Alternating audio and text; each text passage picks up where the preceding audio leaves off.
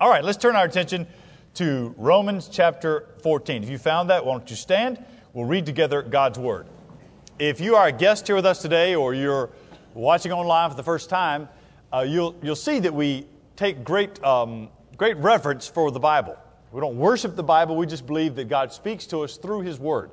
So we started the worship service. Kyler stood up and read from the Bible. It's our call to worship.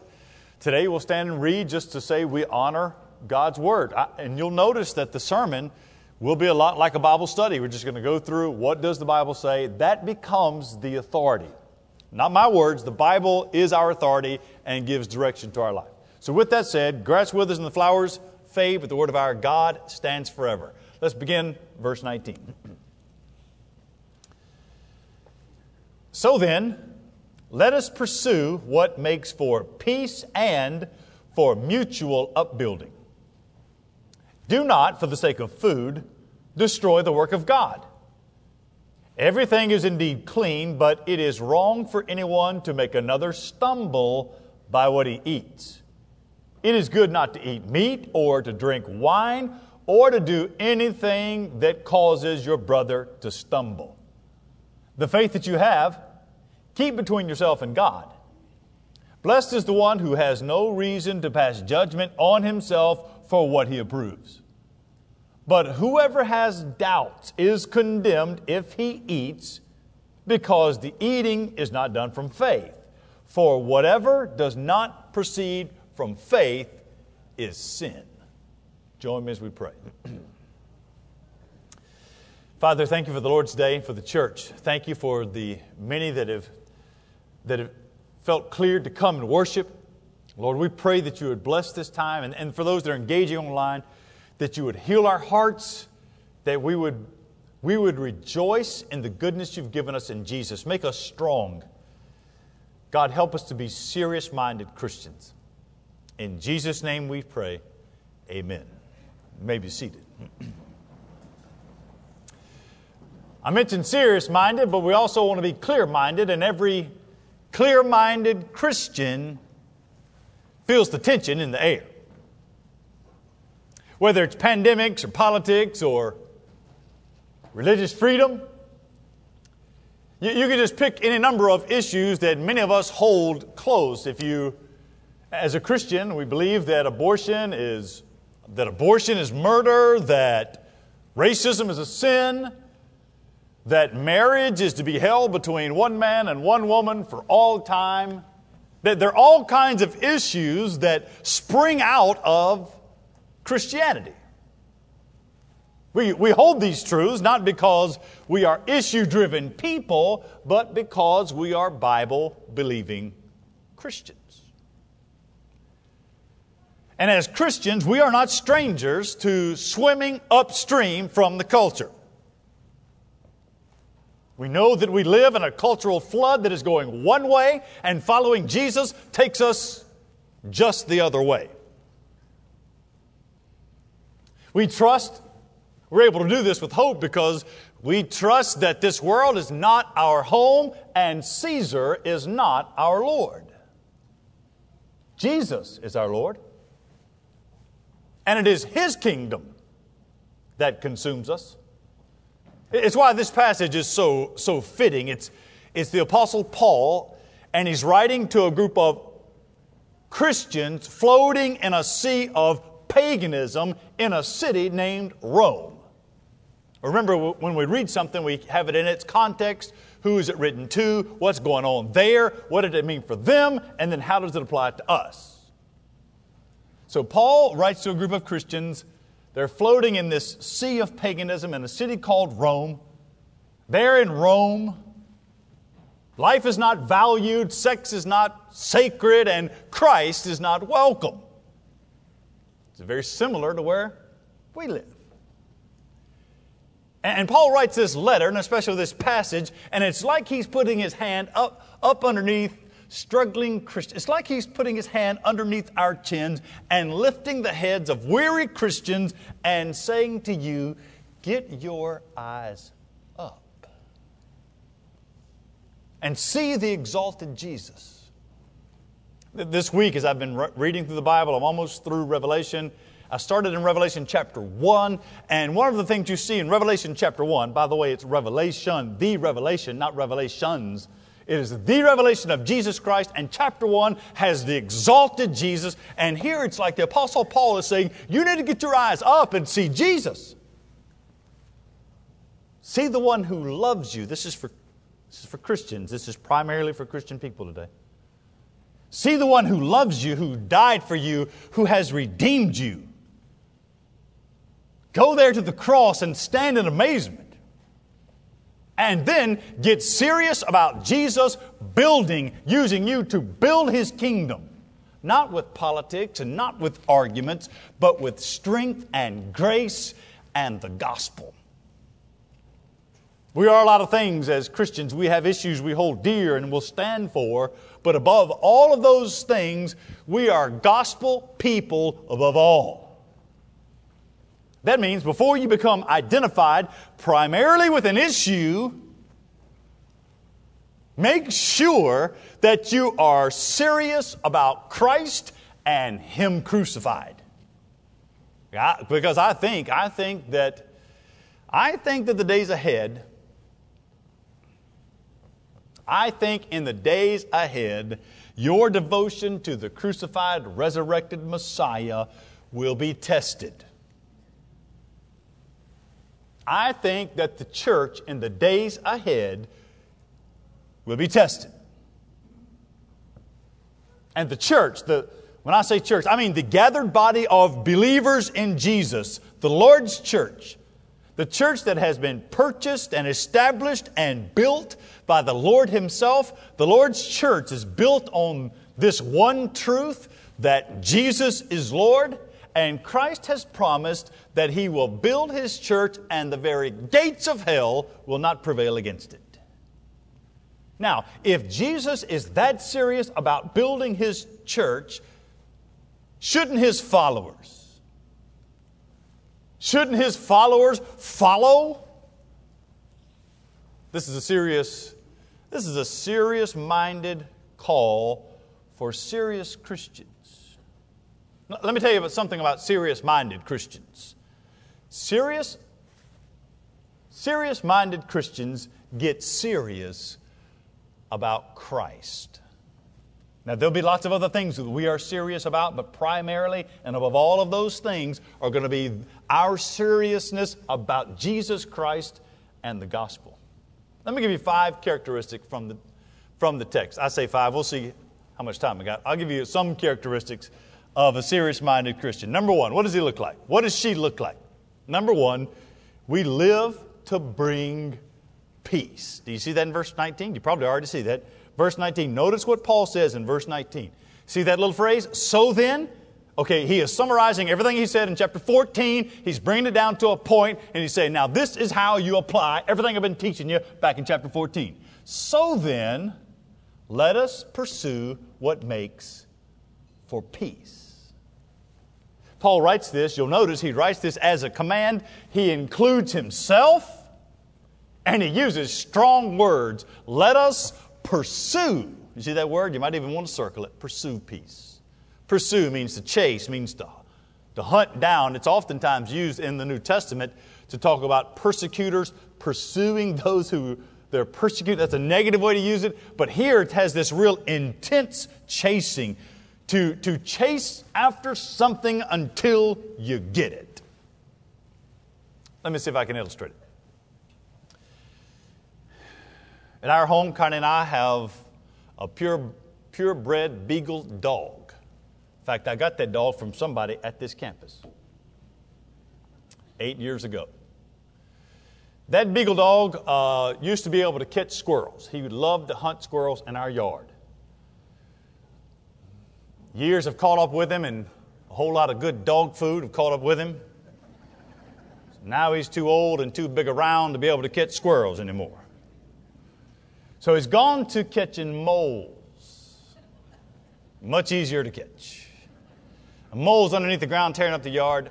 So if he gets a scent of a mole, he starts howling and puts his face to the ground and starts digging in such a furious way, and howling till his head is all, all the way in the ground and he has dug the Panama Canal trying to catch a mole. He goes at, and is un, you cannot stop that dog. A single minded, obsessive pursuit. That's the word. Paul says, pursue peace. Pursue what makes for peace. When we say peace, what do we mean? I'm talking about peace in the body, peace, peace that comes with being with God. We talked about it last week. The peace with God that becomes the peace of God. Believe that peace with God comes from the gospel. So we, we trust the gospel, we preach the gospel, we, when we talk about the gospel, if you're a guest, here's what I mean. When we talk about the gospel, we mean that God is holy and man is so sinful. He's separated from God in his sinful state. He has no hope. Jesus Christ lived perfectly, died on the cross in the place of sinners. God raised him from the dead. Any sinner that repents and puts her faith in Jesus will be saved. We believe that is the gospel. And we believe that that is the only way to actually have peace with God. So we pursue the peace with God for people, with the gospel, so that they then might have the peace of God. But you won't have the peace of God unless you have peace with God, and you can't have peace with God until you know Jesus Christ. It's what we believe as Christians. But once you have peace with God, you know the peace of God, which means giving strength and strength in adversity. Man, how many people in our churches, how many of you need strength to walk through the adversity. How many of you need to show some humble affection to a brother or sister that's struggling? How many of you need to, to, to give genuine concern? How many of us here need a real lasting hope for tomorrow? Now, when I say pursuing peace, I don't mean peace at all cost, which smothers the truth. I mean peace at the ultimate cost which is the cross of Jesus. And if you and I are God's people, for God's children, then we remember that this, this health, this soul peace is a gift from God.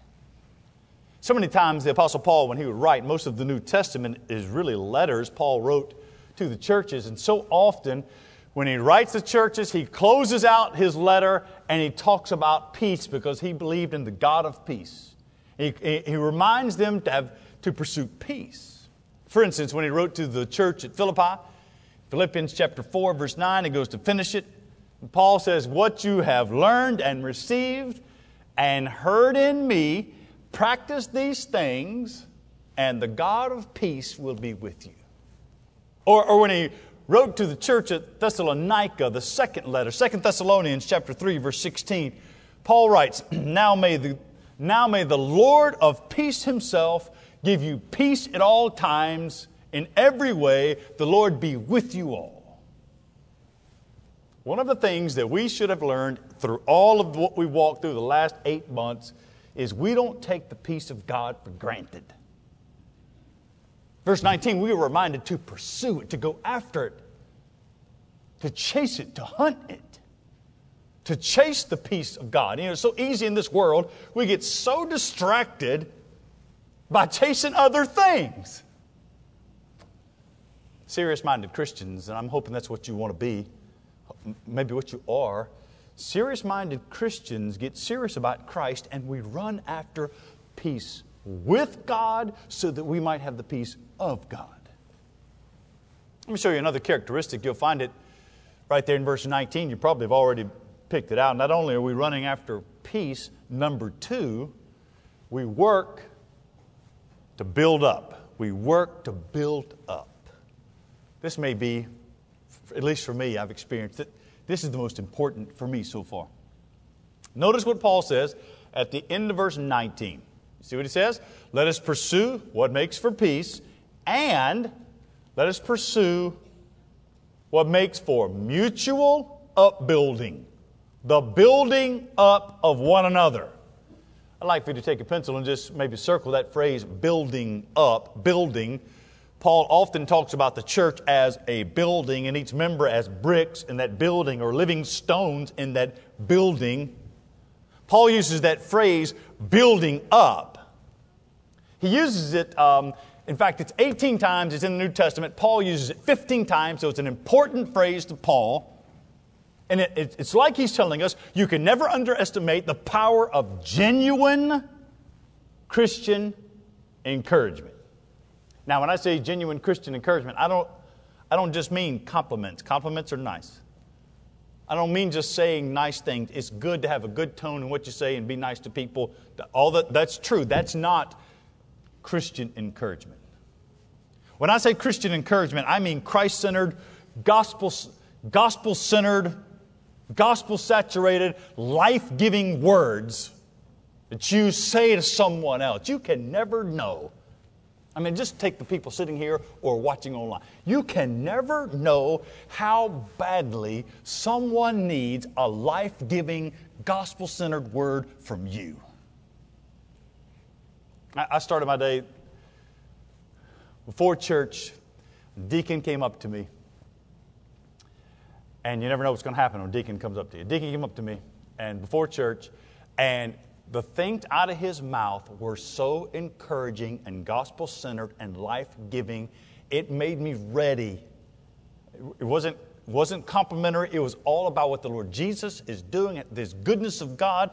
It was encouraging to me. Now, look, you can never know how someone close to you in this church will benefit from a Christ centered, encouraging word from you. A lot of times when Connie goes out of town, I have the chance to watch uh, documentaries. So I watch documentaries about World War II, World War I, the French Revolution, history of England, whatever. I watch them all.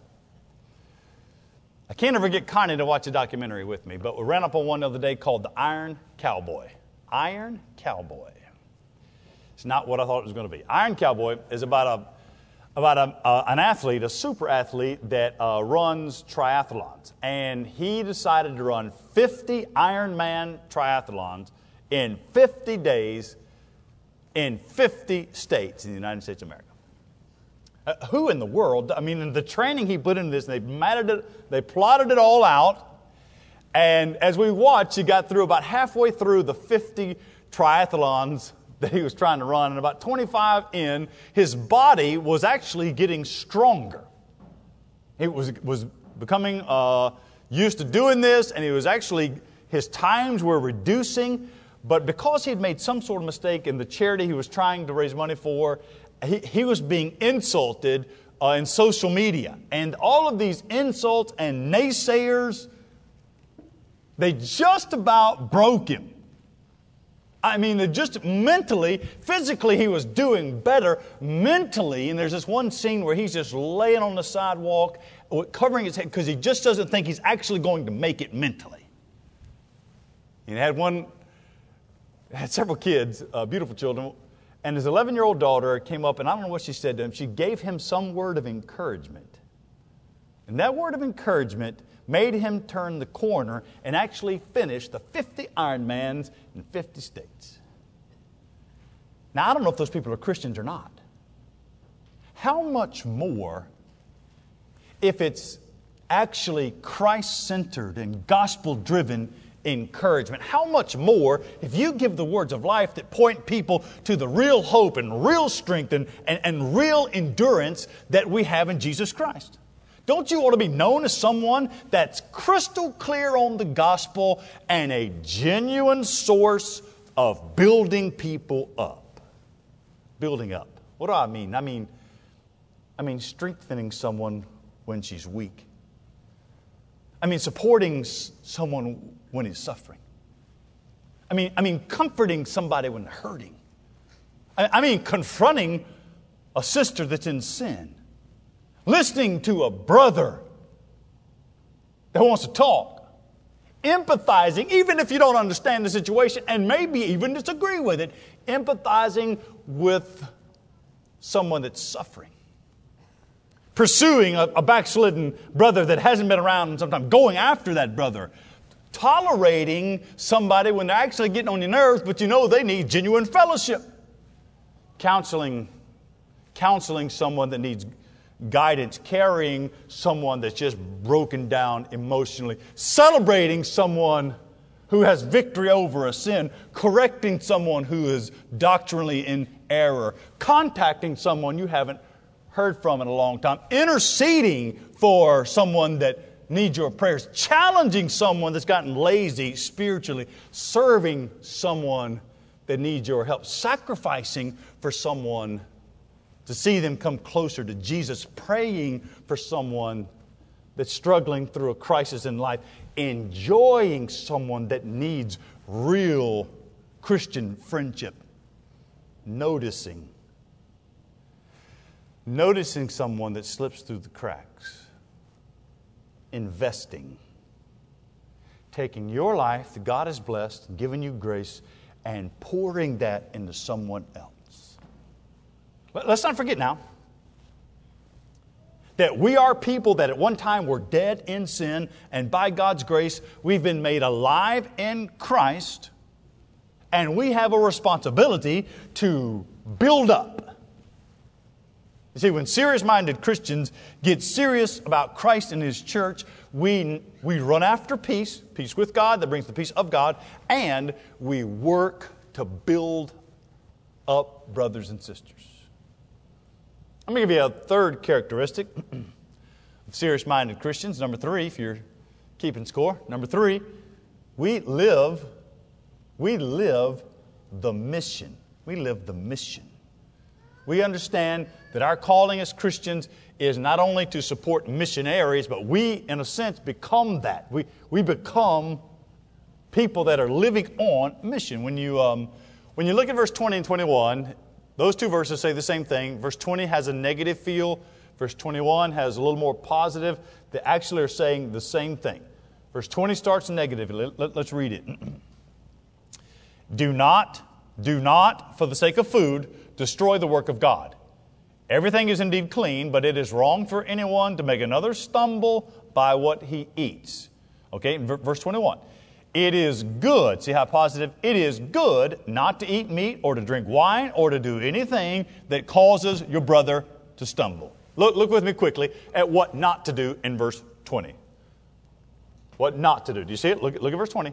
Do not destroy, do not abolish is the word. That word abolish is what the word Jesus used when he said, I did not come to abolish the law, but to fulfill. That's the word. Do not cancel. You might use that. Do not cancel what? Verse 20. The work of God. Now pay attention to that.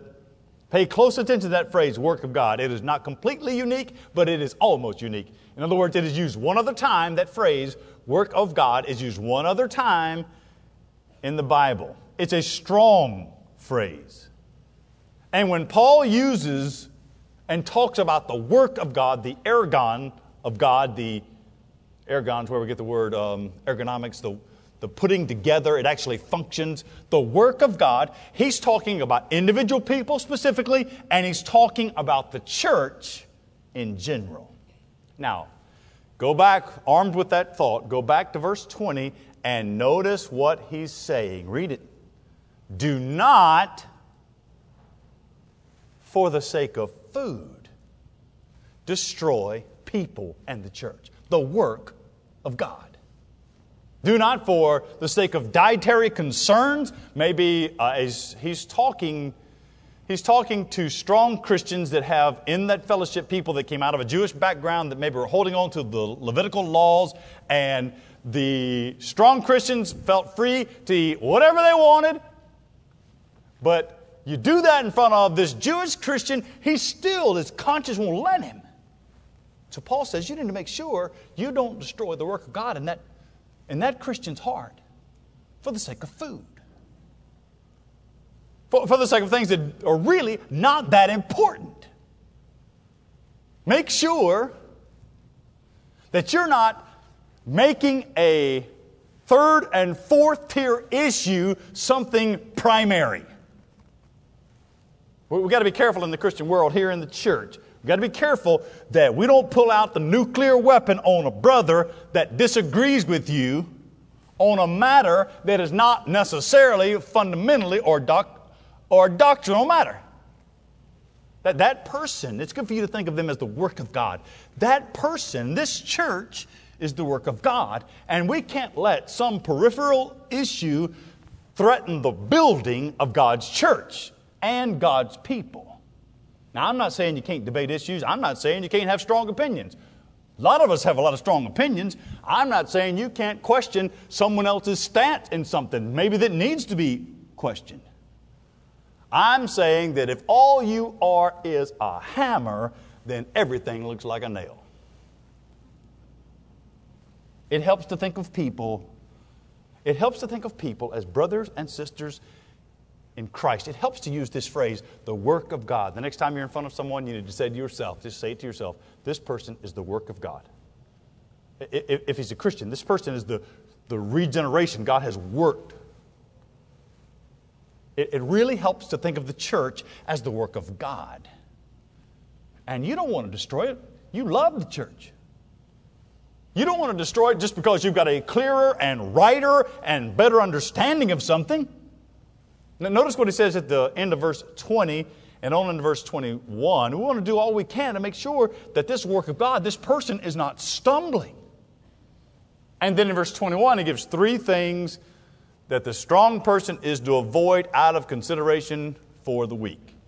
Notice what he says it is good not to eat meat, that's one of them, not to drink wine, that's the second one, or do anything else that causes your brother to stumble.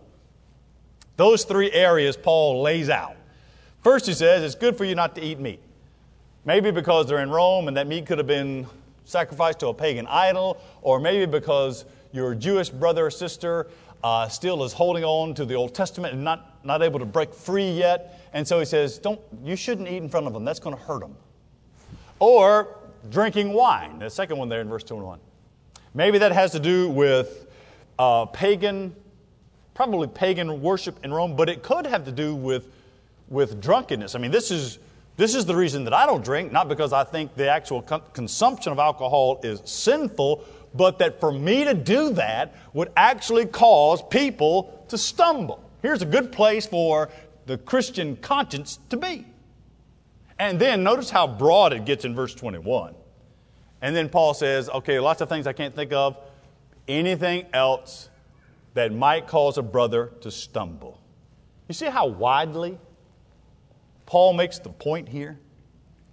that this believer that's pursuing peace, you, someone that's trying to build up other people and build up the church, you will gladly abstain from any activity that might cause another fellow believer harm. We do that because we're living the mission. We, we do that because we're building the work of God. We do that because we believe the gospel saves sinners and, and the building of the church is part of what we do. Serious minded Christians live the mission. I'm giving you three. Let me give you two more characteristics. I'll do it very quickly. Go make them short. Number four, here's the one that I maybe struggle with the most. Number four, what is a characteristic of a serious minded Christian? Number four, we control our mouths. We control our mouths. Every thought in your brain doesn't have, have to come out of your mouth. If every thought of my brain wants to come out of my mouth. Sometimes every thought of my brain slips out of my mouth or jumps out or I spit it out. Maybe that's, maybe that's more like it. Notice what Paul does here in verse 22. And in verse 22, Paul is addressing the strong believer. He's talking to the man that is confident in grace. He's free in Christ. He knows good theology. And Paul here says, Look, now you don't have to tell everything you know. Notice it with me, verse 22. The faith that you have, keep between yourself and God. Blessed is the one who has no reason to pass judgment on himself for what he approves. Paul says, You don't have to tell everything you know. You don't have to tell everything you know all the time. You don't have to display your views all the time for the world to see, even when those views are absolutely right. If you do that, what's going to happen is people are going to be more impressed with your knowledge than they are with Jesus Christ. And what we're hoping to do is see people honor Christ. Sometimes, Paul just says in verse 22, that needs between you, be between you and God. Sometimes, we have to just give that to God and trust that in His, in His own good time, He will strengthen and grow brothers and sisters without you or I constantly correcting every single thing. It means living in a genuine awareness of your call to build up and pursue peace with other brothers and sisters, not to make them stumble and knock them down. Let, let me end here with uh, one last characteristic, number five. The fifth characteristic of a serious minded Christian, number five, we get strong in the Lord. I mean, isn't that what we want? We want ultimately to get strong in the Lord. You see, most of this passage, remember who it's written to. Most of this passage is aimed at the Christian who is strong in faith, calling him or her to be more careful in what you say and how you say it. But verse 23, Paul turns over. He, this, this verse turns to the Christian who really hasn't taken a hold of grace yet. And, and, and her conscience is not fully informed by God's Word. And, and that conscience not being fully informed by God's Word. And um, this is the believer that, that is not sure what the right thing to do and is afraid what I do here might be wrong and then does it anyway. And Paul says that didn't come out of faith and that's sin. What is faith? Faith is that Christian faith. Faith is that inner conviction that what you're doing is fully in line with your Christian faith. How do we gauge our behavior? It is the Christian conviction that what you are doing is fully in line with your Christian faith. And, truthfully, if we're going to be serious minded Christians, then every act of our lives should be in light of that final sentence. We could take the back end of verse 23, take that final sentence. For whatever does not proceed from faith is sin. That should guide everything we do. And it starts with you and I getting serious about Christ. For the, the people listening today that are not Christians, when I say serious about Christ, I mean, I want you to know that God is holy. He is a loving, good God, all gracious, but He's holy. And that holiness means He doesn't tolerate sin. You've heard people say that God accepts me the way I am. He does not. That's not what the Bible teaches. The Bible teaches that He rejects sin and He sends sinners to hell when they're outside of Christ. That's why for us the gospel is so important. That gospel that tells us that not only is God holy, He's loving, and He, he, he gave us Jesus who's perfect, lived perfectly in a way that we can't.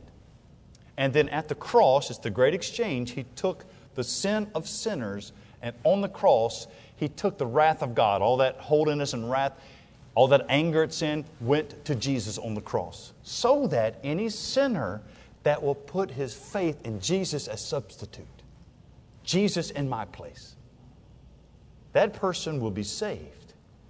And, and, and when you're saved and you turn from your sin, you turn to Jesus, that means you now are living in grace, that God has covered you with His grace. He forgives you and loves you, sustains you, will walk with you, will carry you, convict your heart when you, when you, when you step out of line and you now start being serious about Christ. Now, I'm asking you to be serious about Jesus, to, to be somebody that's seeking to bring peace. Find somebody this week that you won't have to look for, that needs genuine Christian building up, you giving words of encouragement to strengthen their soul to stay on mission, to be aware of the work of God around you, the work of God, which is the church, the work of God, which is other people, and we don't want to do anything to destroy the work of God. We don't want to do anything to make a brother or sister stumble. So we live our lives by faith. That last little sentence whatever does not proceed from faith is sin. We live our lives with a conviction what we're doing is honoring to Jesus, good for the church, and furthers the gospel. That's kind of that's the kind of Christian I want to be. That's the kind of church I want to serve. I pray this week you start being a person that's serious about Christ. Will you join me as we pray together? With your heads bowed this morning as we go to the Lord in a time of, of commitment before we sing today. We're going to keep singing in the worship service today. Before we do that, I just want you to think, just as a moment of self reflection, where, where you are. So let's say you're already a believer. Are you, are you pursuing peace? Are you building up the church? Are you investing in other people? Are you living fully aware so that your life is not causing others to stumble?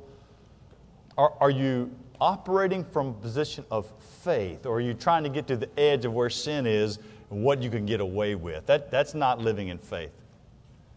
Living in faith is weighing every thought and moment and activity under your Christian conscience, your conviction of what the Bible says. Pray the Lord's grace be on your life as we seek to be serious minded Christians. Father, thank you. Thank you for the love you give us in Jesus. Thank you for the Lord's day to gather with believers. Lord, I pray that you make us people that honor the name of Jesus here at Hickory Grove. In Christ's name we pray. Amen.